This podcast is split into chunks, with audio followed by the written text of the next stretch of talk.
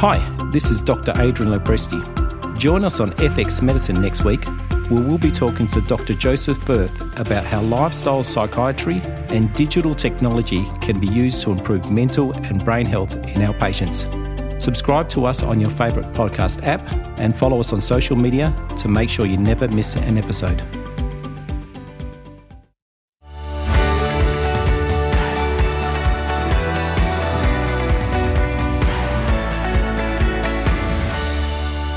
And welcome to FX Medicine, where we bring you the latest in evidence based integrative, functional, and complementary medicine. I'm Dr. Michelle Woolhouse, and joining us on the line today is Professor Craig Hassed. Craig is the founding director of education at the Monash Centre for Consciousness and Contemplative Studies. Craig is renowned for being a pioneer in the use of mindfulness meditation within the medical world and beyond. He's been a meditation teacher for more than 30 years and was a founding president of Meditation Australia. He's with us today to discuss psychoneuroimmunology, a term that may be unfamiliar to many, but it is the term that we will learn underpins the important area of mind body medicine. Welcome to FX Medicine, Craig. How are you? Hi, Michelle. It's great to be with you again. Psychoneuroimmunology isn't a term that has gone viral yet, but for me, it was the most profoundly inspiring discovery in my whole medicine journey. It used to be considered a pseudoscience. So, Craig, what is psychoneuroimmunology and what does it mean for our understanding of whole person medicine? Well, I, I guess, Michelle, it's all in the name, really. Psycho, the mind, neuro, through the nervous system. Um, immunology, uh, it talks to the immune system. So, whatever goes on in our mind um, has effects in the brain, and that talks to the rest of the body, and uh, including the immune cells, and change how they function, and therefore have massive implications for health. Because it was thought that the immune system is just a bunch of cells going around doing their own thing, and yes, immune cells talk to other immune cells, and so on. But in the in the um, mid 70s, um, uh, there were some interesting discoveries that uh, really quite surprised people. Uh, um, for example, Robert Ader, who pretty much is the, the father of the modern science of, mind, uh, of um, psychoneuroimmunology, um, they were doing studies looking at the effects of chemo on uh, um, on mice, the immune cells, and they were trying to use this to work out what kinds of doses were safe or not safe for humans, and um, and and they're giving them this um, sort of very controlled diet, including this sort of saccharine water, which um, would uh, give it the taste of being sweet but uh, not provide any calories. So it's a very controlled diet, and they're dosing them with chemo and so on, and and then. on occasions, they'd just give them the, the saccharine water, but not the, the chemo. And and they noticed that the immune system of the uh, of the mice behaved as if it just got another dose of um, the chemotherapy, and mm. went into quite profound immunosuppression again. And they said, "Wait a sec, did somebody give the chemo by mistake?" And wow. and um, and they thought, "What happens if we give the chemo again?" And um, and the immune system would crash again. And they they wait a sec, where the the the mouse is associating the taste of this saccharine water with the chemo and having an effect on mm. the immune system. This is classical conditioning. It's classical Pavlov's. System. Yeah. And um, amazing. So they started to look closely at um, uh, immune cells and lymph glands, and they and they thought, well, let's let's stain them up and look for nerve fibers. And sure enough, they found nerve fibers all the way through um, lymph glands and in other lymphoid tissue around the body. And they said, well, well it wouldn't be there unless the central nervous system was communicating with the immune system. And then they started mm. looking for um, immune uh, neurotransmitter receptors on the surface of white blood cells, and they were finding them all. And they wow. said, "Well, that was there's something going on there," and that's really where the whole story sort of began, took off from mm. there. And so, what was so fascinating to me when I first started learning about this was that there's a bi directional communication between the immune system and the brain and the yeah. brain and the immune system. And that was just mind blowing to me because in in my health education, it was always like this top down heavy response to the body. So the brain was kind of the governor, but yet we now know that the immune system talks back to the brain. Tell us about that. Yeah, well, that's right, because these immune cells actually, um, you know, send out hormones and neurotransmitters and so on that talk back to the brain, particularly the prefrontal cortex, which is interesting. So we've found yeah. that that's a very important area of the brain for regulating the immune system. But uh, also the limbic system, so emotions are, are very central in um, in the regulation of immunity, and and it's not surprising because any health professional who's um, ever listened to a patient has um, heard from them about how, well, when I get stressed or get very angry or going through a difficult time, you know, my you know, inflammatory condition flares up or my pain gets worse and so on. And patients have been telling us for a long time, and that mm. should have given us pause for uh, consideration. But uh, That's right. you know, science sometimes takes a long, long time to catch up to the obvious. Yeah, but it um, is absolutely profound. I mean, we know in terms of pain medicine how profound uh, the stress response is. But I think sometimes when we're looking at the physical aspects of, of people's issues like inflammation, that we, we tend to kind of we, we don't make that connection so easily. And, and we now realise that there's uh, uh, that it's the whole process is much more nuanced than we thought. You know, so you know if we sort of say, oh well, we now know that um, say significant stress will suppress uh, immune resistance to uh, infections. You know, mm. viruses and so on, and if one gets a an infection it will be more severe. So, you know, it's one thing, but um, but wait a sec, inflammation gets worse at the same time. Yeah.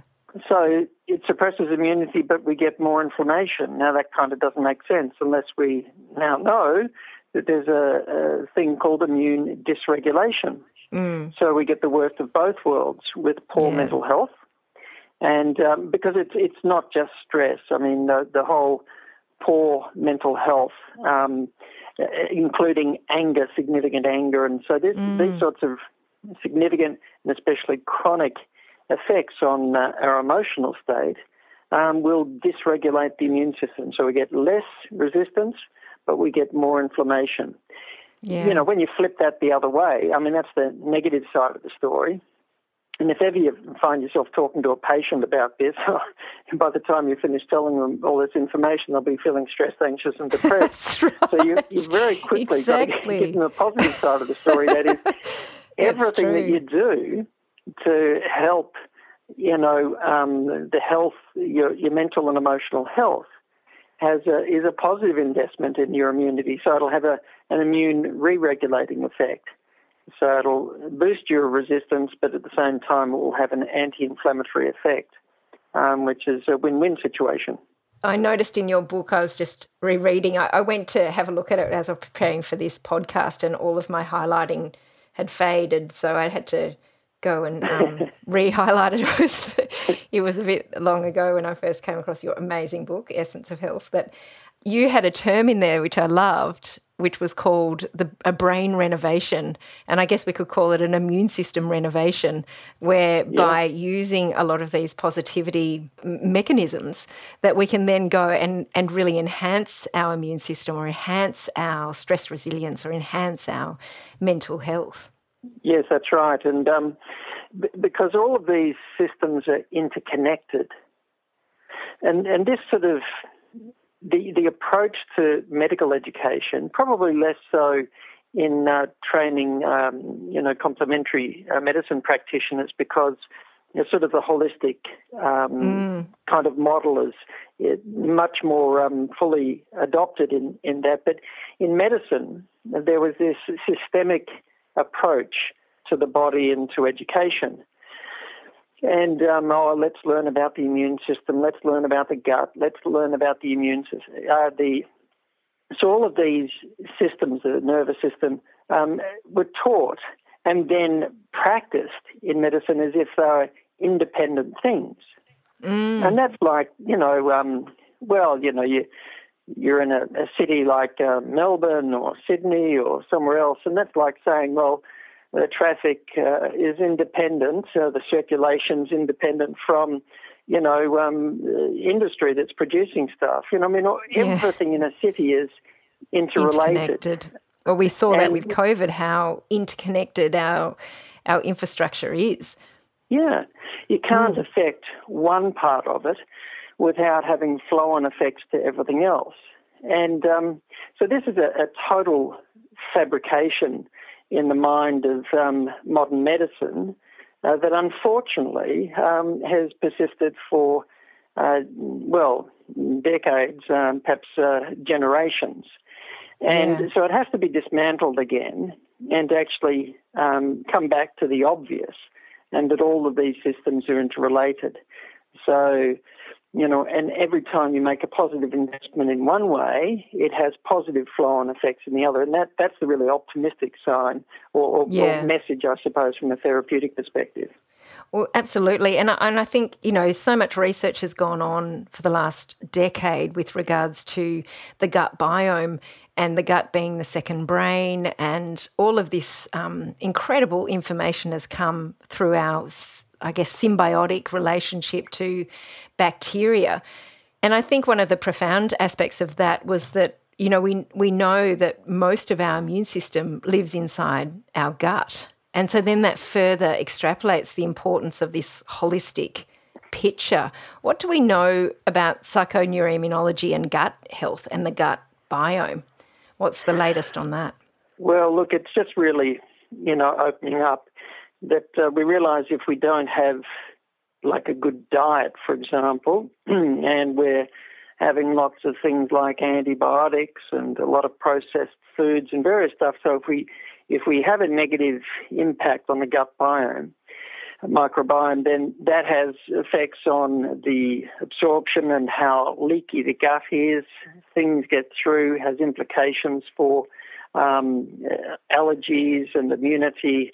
And so, it, it, again, it's a, it's like a, a really new uh, well, it's not really new because in uh, you know people have been talking about this for a few decades now as well. Yeah. but we're, we're, we're just kind slow. of in medicine starting to catch yeah. up. That look, I look, I've been in medical education for 33 years now, and I'd like to say we're so much at the cutting edge, but uh, so much of the time actually. Um, we're lagging behind. mm. And uh, so we're just starting to realize that the healthy gut um, is a really important foundation for health of other systems as well. Mm. And um, and that, but that's that's bidirectional too, isn't it? It's like yeah. with the the health of the brain and the health of our emotions impact so significantly on the gut and the gut biome. Well, that's right, and that's kind of been recognised for uh, for a bit longer as well. In that, you know, if you get very extremely nervous prior to exams and so on. People would often say they get queasy in the stomach, and and we kind of realised from early research on the um, the fight or flight response that you know that has implications for gut motility, and um, so a lot of symptoms that people experience when they're very stressed um, kind of centered on the gut, but we're now realizing that this sort of um, is, this is a two-way thing um, mm. as well. That uh, the health of the gut can have implications also not just for the health of our immunity, but also for our mental health as well. Because yeah. this sort of chronic inflammation that's set up um, through very poor gut health um, has significant implications. And mental health is important.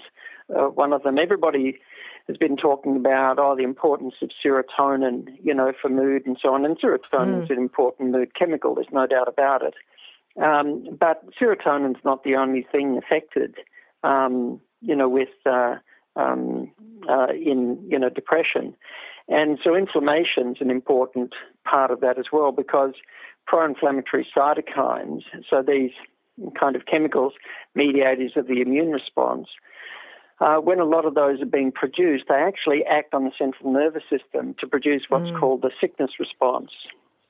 Mm. And so, um, so for example, you know, if you've got if you've got the flu, um, mm. these cytokines will have effects on the brain that kind of, you know, you got no motivation, you got no yeah. energy, and it's it's like nature's way of saying, go to bed, rest, yeah, rest. I'm, I'm going to put you to bed, and I'm not going to, you know, uh, you know, make you want to feel like doing anything else.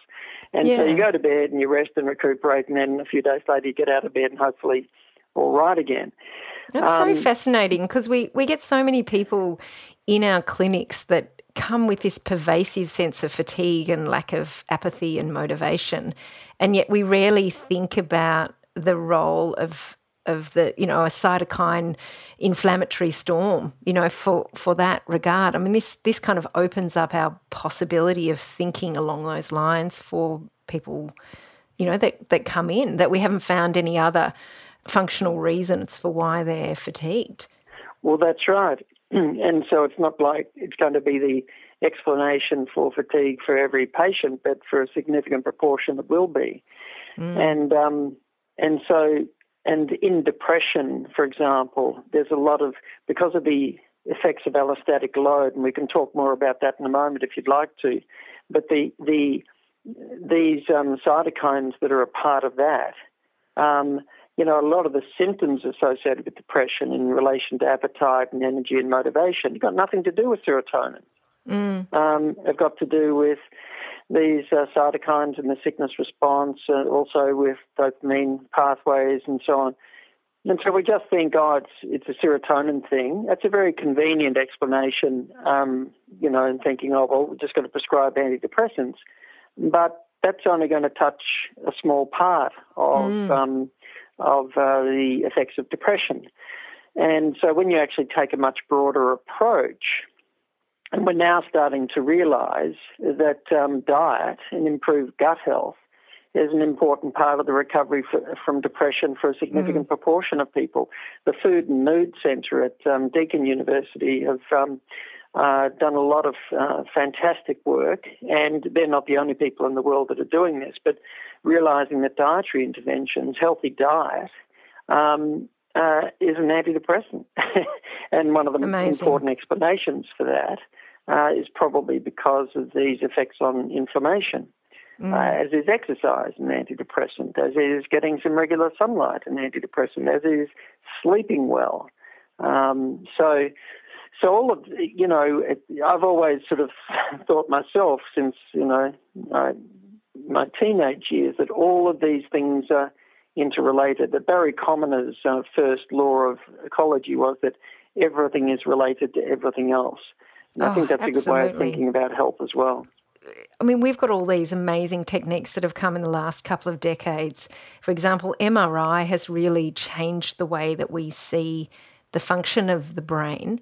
And well, functional MRI has changed that as well. And that's made a profound difference between seeing the role of letting go of stress or things like mindfulness meditation or transcendental meditation on the actual structural MRI changes of the brain. Tell us a little bit mm. about that because you mentioned before about the prefrontal cortex and the limbic system being involved and heavily kind of attached to the immune system and the immune response.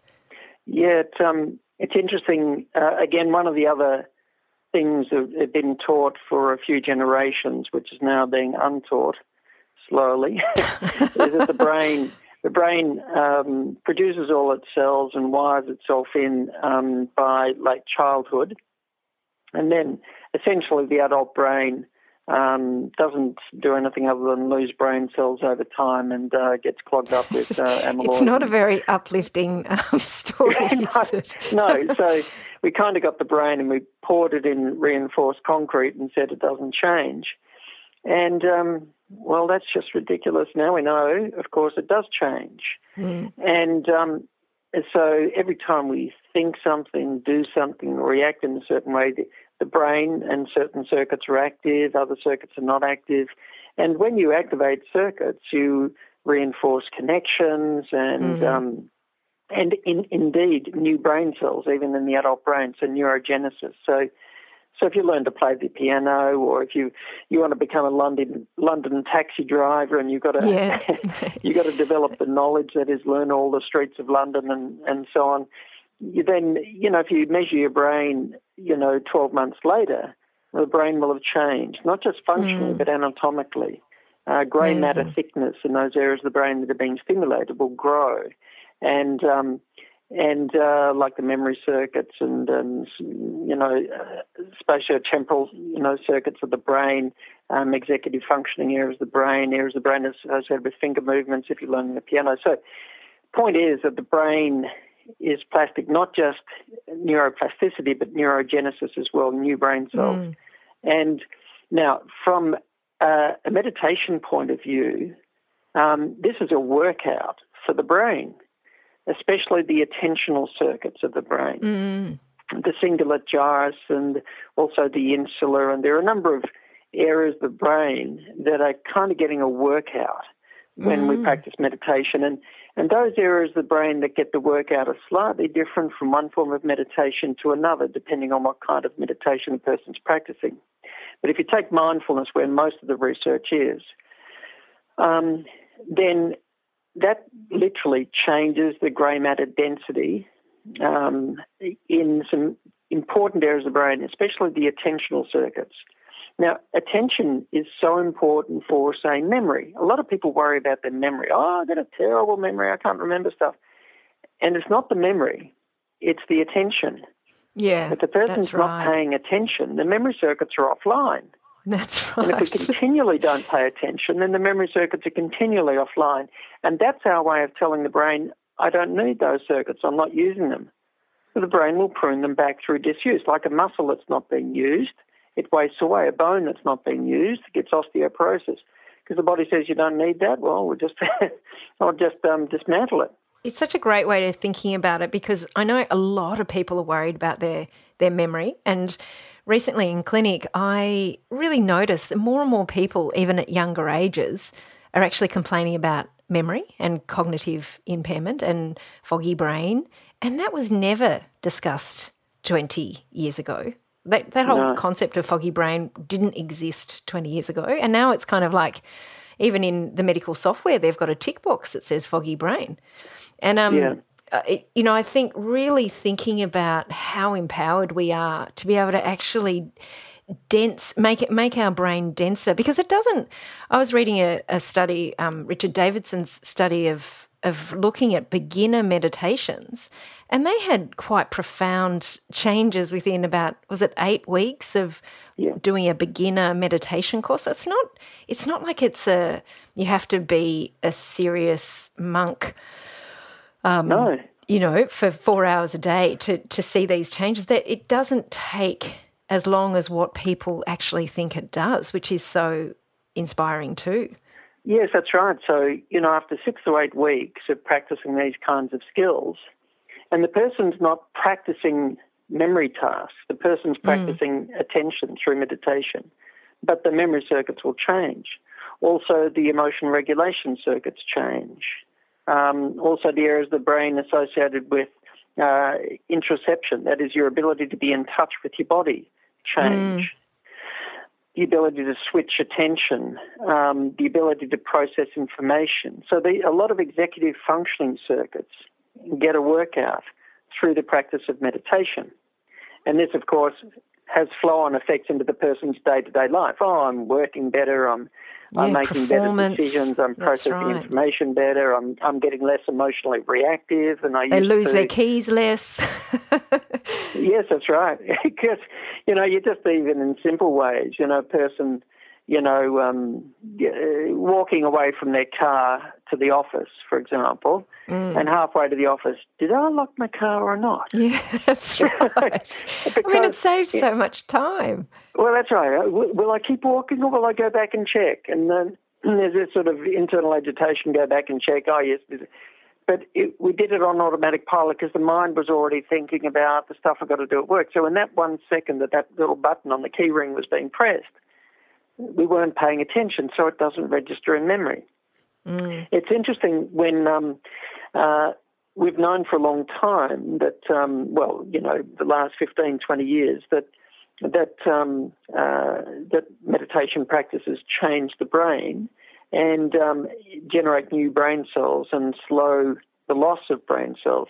So by about the age of 50, one recent study was um, showing that people who practice these kind of skills regularly, their brains are about seven and a half years younger than people Whoa. who don't. Which um, I don't know uh, which side of 50 uh, many of our I'm listeners will be under. on, but I can, I can assure you that becomes a more and more attractive option all the time. Now, mind sure you, if you practice does. too much meditation, you wind up with the brain of a five year old, which is probably not quite so good, but anyway. so there's kind of a point. There's like a, a sweet spot. I want to be don't overdo it, 21. don't overdo it. There's a lot of talk about holding our trauma and emotions in the body now, and there's a there's a whole kind of new way of discussing trauma, like through the the vagus nerve plays a role and the parasympathetic nervous system.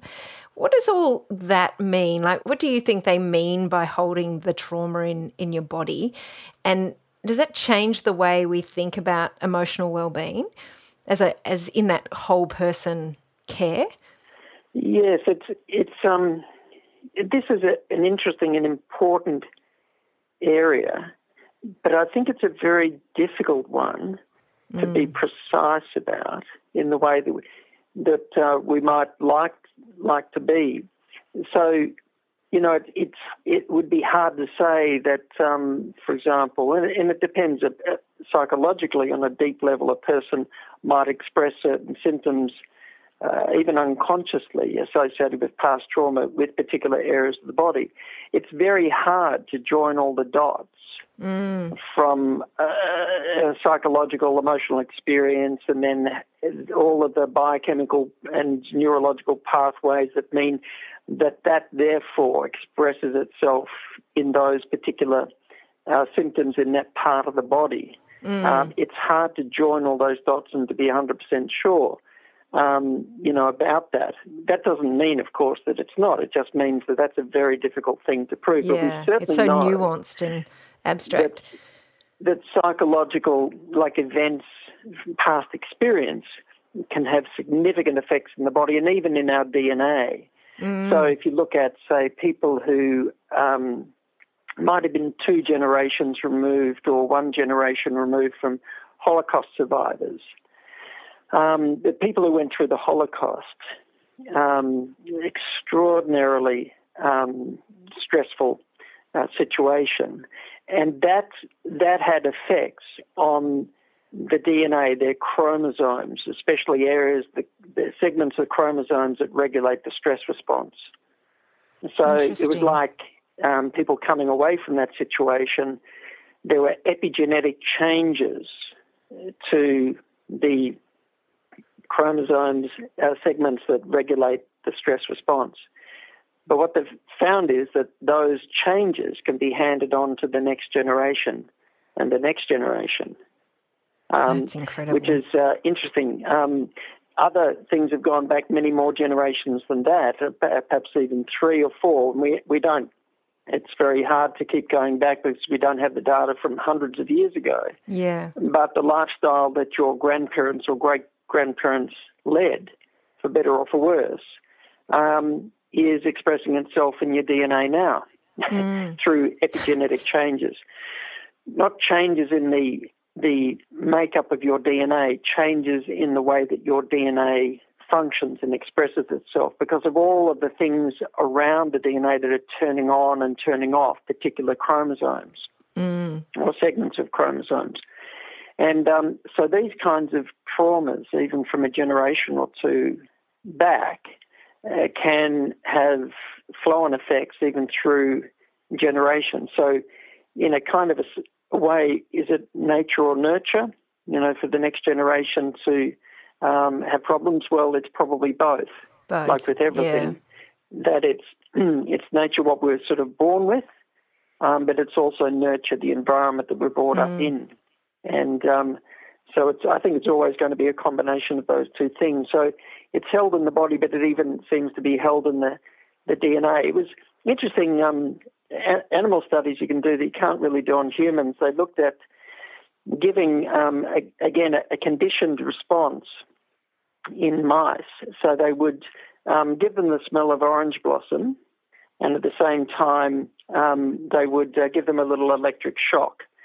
So they'd do that a few times, so that the animal, the mouse, quite quickly um, related the smell of the orange blossom to an electric shock. So when it was presented with the orange blossom smell by itself, it would start shaking as if it was about to uh, receive a shock.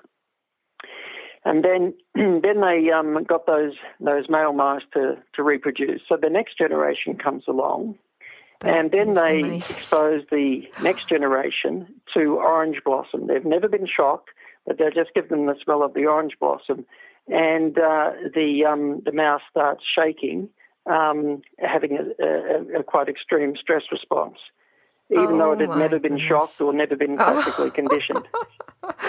that is unbelievable, isn't it? I mean, wow. We don't know the implications for all this. We this is just like if we're landing on a continent.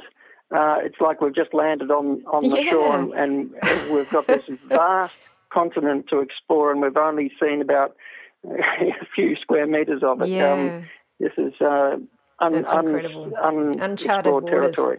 But you talk, I've heard you talk um, many times, but you talk also about the role of mindfulness on telomeres and longevity and cancer protection as well. Like, so this isn't just on our immunity to protect us from uh, viruses or bacteria or, or inflammation. It can even go as far as having influences on our risk of cancer. Tell us about the links and what the, the science is, is saying about the role of telomeres and, say, mindfulness or, or other forms of meditation. Yeah, well, there are lots of dots still to join, but um, what what's been known, and mainly through the work of Elizabeth Blackburn, who won the Nobel Prize for discovering telomeres, she's an Australian scientist working in the States, and uh, she and um, her main um, colleague in this area of research, Elissa Epel, um, they're looking at the effects of significant um, chronic stress, uh, poor mental health, uh, anger and hostility, and these things were actually having an effect of shortening telomeres. Now, for those uh, listeners who are new to sort of understanding about telomeres, if you imagine your chromosomes as long, coiled up molecules of DNA, on the end of the chromosomes are these little caps called telomeres, and they stop the DNA from un- uh, unraveling, a little bit like the plastic bits on the end of shoelaces stop shoelaces mm. from unraveling. and then as we age, and every time our cells divide, those telomeres are getting whittled away at the end, shorter and shorter. And as they get shorter, the DNA starts to unravel and mutate and get damaged. And and essentially, they've found that the shorter the telomeres, the older we are, and the bigger the risk of the illnesses that we associate with aging, like cancer and heart disease and dementia. So, big implications for health, although I've just told the story as if it's kind of one dimensional, but we know that there, there, there are sort of subtle um, sort of um, variations of that story, but that's the kind of overall story. We're still trying to work out the whole well, I'm saying we, I'm not one of the researchers in this area, but uh, the, the uh, scientific community is still trying to work it out, the full story. But um, so, for example, um, one of the first studies was looking at women, women who were carers for children with major chronic conditions. And they found that, you know, by the late 30s, um, women were 9 to 17 years older as far as their DNA was concerned compared to women who were um, uh, mothers of children but without chronic conditions. So just the in, effects of carer stress can be that significant, yeah, which is so um, significant. And and so we know, and and you know how people who who've been through the ringer in their life had, and mind you, I should say as well in that study, it depended on how well or poorly the women were coping with those demands. Mm. Because women who were in that situation but were coping well emotionally um, compared to the women who are coping poorly emotionally with that um, situation. The women who are coping poorly um, were 9 to 17 years older as far as their mm. DNA was concerned. And that's important and so because it gives the situation you, as much as how yeah, the coping. people cope with it.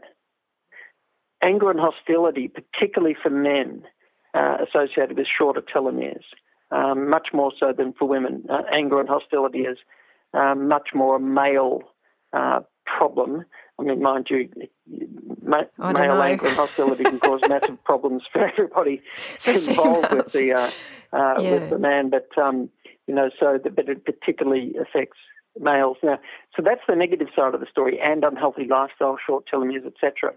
But um, some of the interesting research um, since 2000 and um, uh, the early uh, 2010s has found that um, the practice of meditation um, actually switches on the telomerase. That's the repair enzyme um, that repairs and renovates the, the telomeres, if you like. So if that telomerase is working, then the telomeres don't shorten nearly so fast. And um, so that will start to happen within a week of a person um, uh, learning and practicing meditation regularly. That's incredible. But if you follow over the longer term, um, what it translates into is longer telomeres. And um, so, for example, women with um, breast cancer who practiced, um, were taught and practiced mindfulness regularly, then their telomeres stop shortening uh, compared to the women who had breast cancer uh, and who were not practicing mindfulness. And of course, the psychological stress associated with that is significant. The a study on middle-aged men um, who um, not only learned um, mindfulness practice but also took up a healthy lifestyle, what they found was that they started to regrow telomeres. And right. um, so that, that, that is a genetic version of a reversal of the aging process. Now, now, mind you, we don't have long term studies following people over decades to be 100% sure that those people will live for two years or five years or 10 years longer. All we know is that the signposts are pointing in that direction of greater longevity um, mm. and probably via a number of different mechanisms. So, but on a genetic level, uh, it looks like it slows down and possibly even with healthy lifestyle reverses the aging process, at least to an extent. I mean, you can't do that forever. yeah, telomeres are going to shorten sooner or later, and um, and telomeres are not the only thing that's a, that uh, is an important yeah. signpost for aging.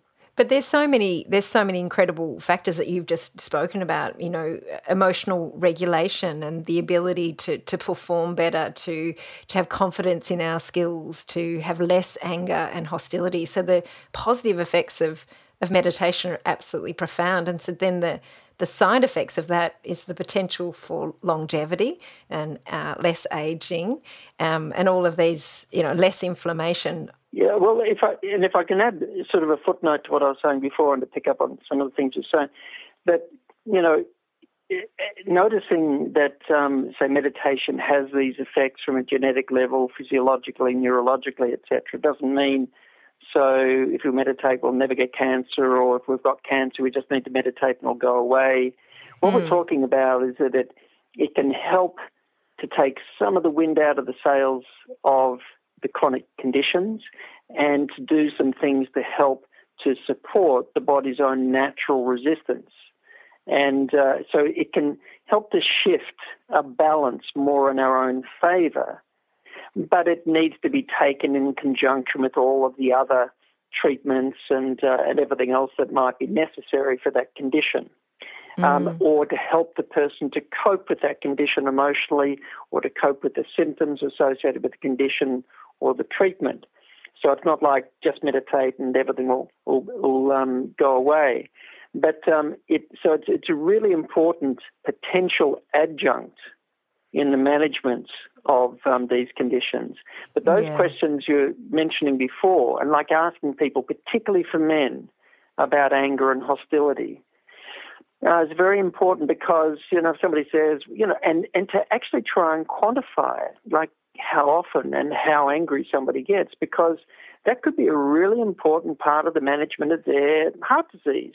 Mm. You know, so for example, you know, if somebody gets really, really angry, then within the next two hours, um, depending on their other cardiovas- cardiovascular risk factors, you know, they're eight to nine times more likely to have a heart attack in the following two wow. hours than they would be if they hadn't gotten angry. That is, it can mm. be a trigger for acute events.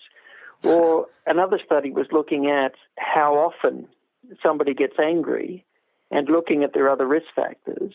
And what they found was that, you know, for um, uh, people who got angry about, say, five times a day, you know, uh, and that could be just in the traffic and something mm. happens at home and, you know, et cetera. So five times a day, And if they've got high cardiac risk factors, there was, uh, what was it, 657 extra cases of cardiovascular disease per 10,000 people per year. Gee. That's a lot. That's a lot That's of increase lot. over and above what you would expect, Mm.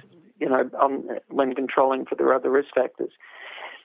So that's a lot. So, you know, if you're asking us how often do you get angry, like really angry, and and that may be a really important part of the management. Mm. Um, and a really say, well, important doorway into an opportunity to explore a whole new way of helping reduce down the risk and helping to support their life and helping you know helping really to work towards optimizing their health you know whether they've got these chronic diseases or not.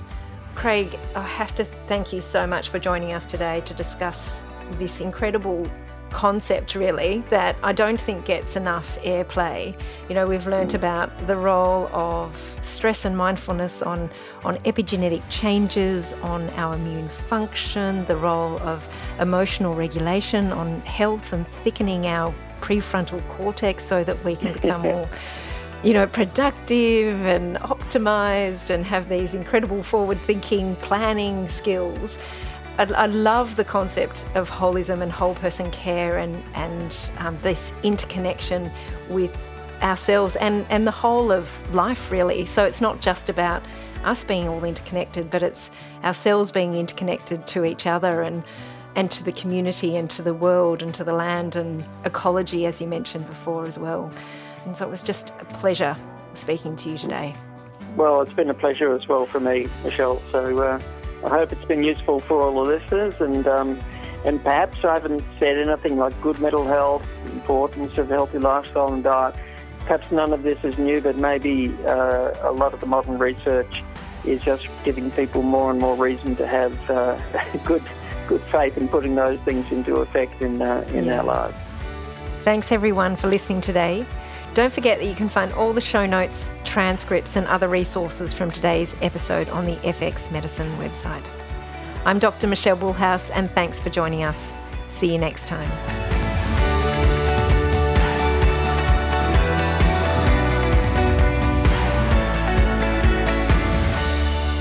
This podcast is intended as healthcare practitioner education only, and it is not a substitute for medical advice, diagnosis, or treatment.